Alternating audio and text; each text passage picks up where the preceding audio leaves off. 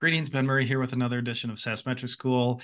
Today, talking managed services. So I get this question a lot, especially in my course. Well, what is managed services? Because when I show my modern SaaS P and L, SaaS companies today can have as, as many as five or six revenue streams, and often managed services is part of those revenue streams. So what is managed services? Well, it's not professional services per se, uh, but it's it's services that are delivered on a subscription basis and that are also human powered.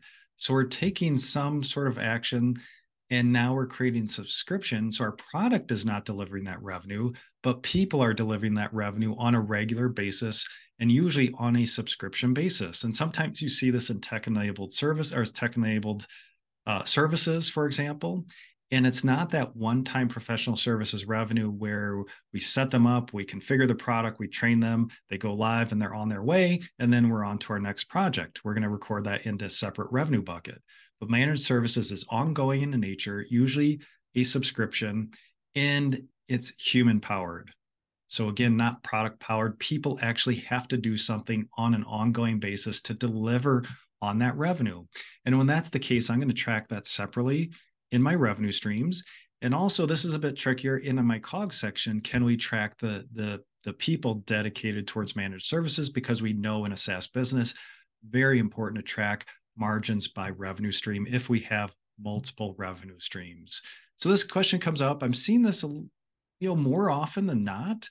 Uh, not, of course, every SaaS company, but it just seems like I'm seeing this show up more often in services or in SaaS companies.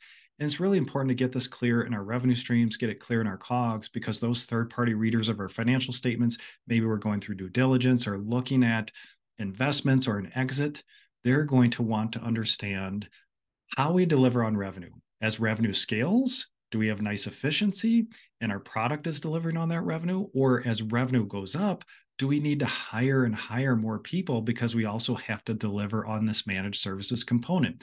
That's going to be a really important conversation if you are talking to third, third parties, whether it's an exit, due diligence, fundraise, and so on. So make sure we have this reported correctly in our revenue section and then also track it separately in our C O G section so we can have margins by revenue stream that are accurate. So a little bit about managed services today. Thanks.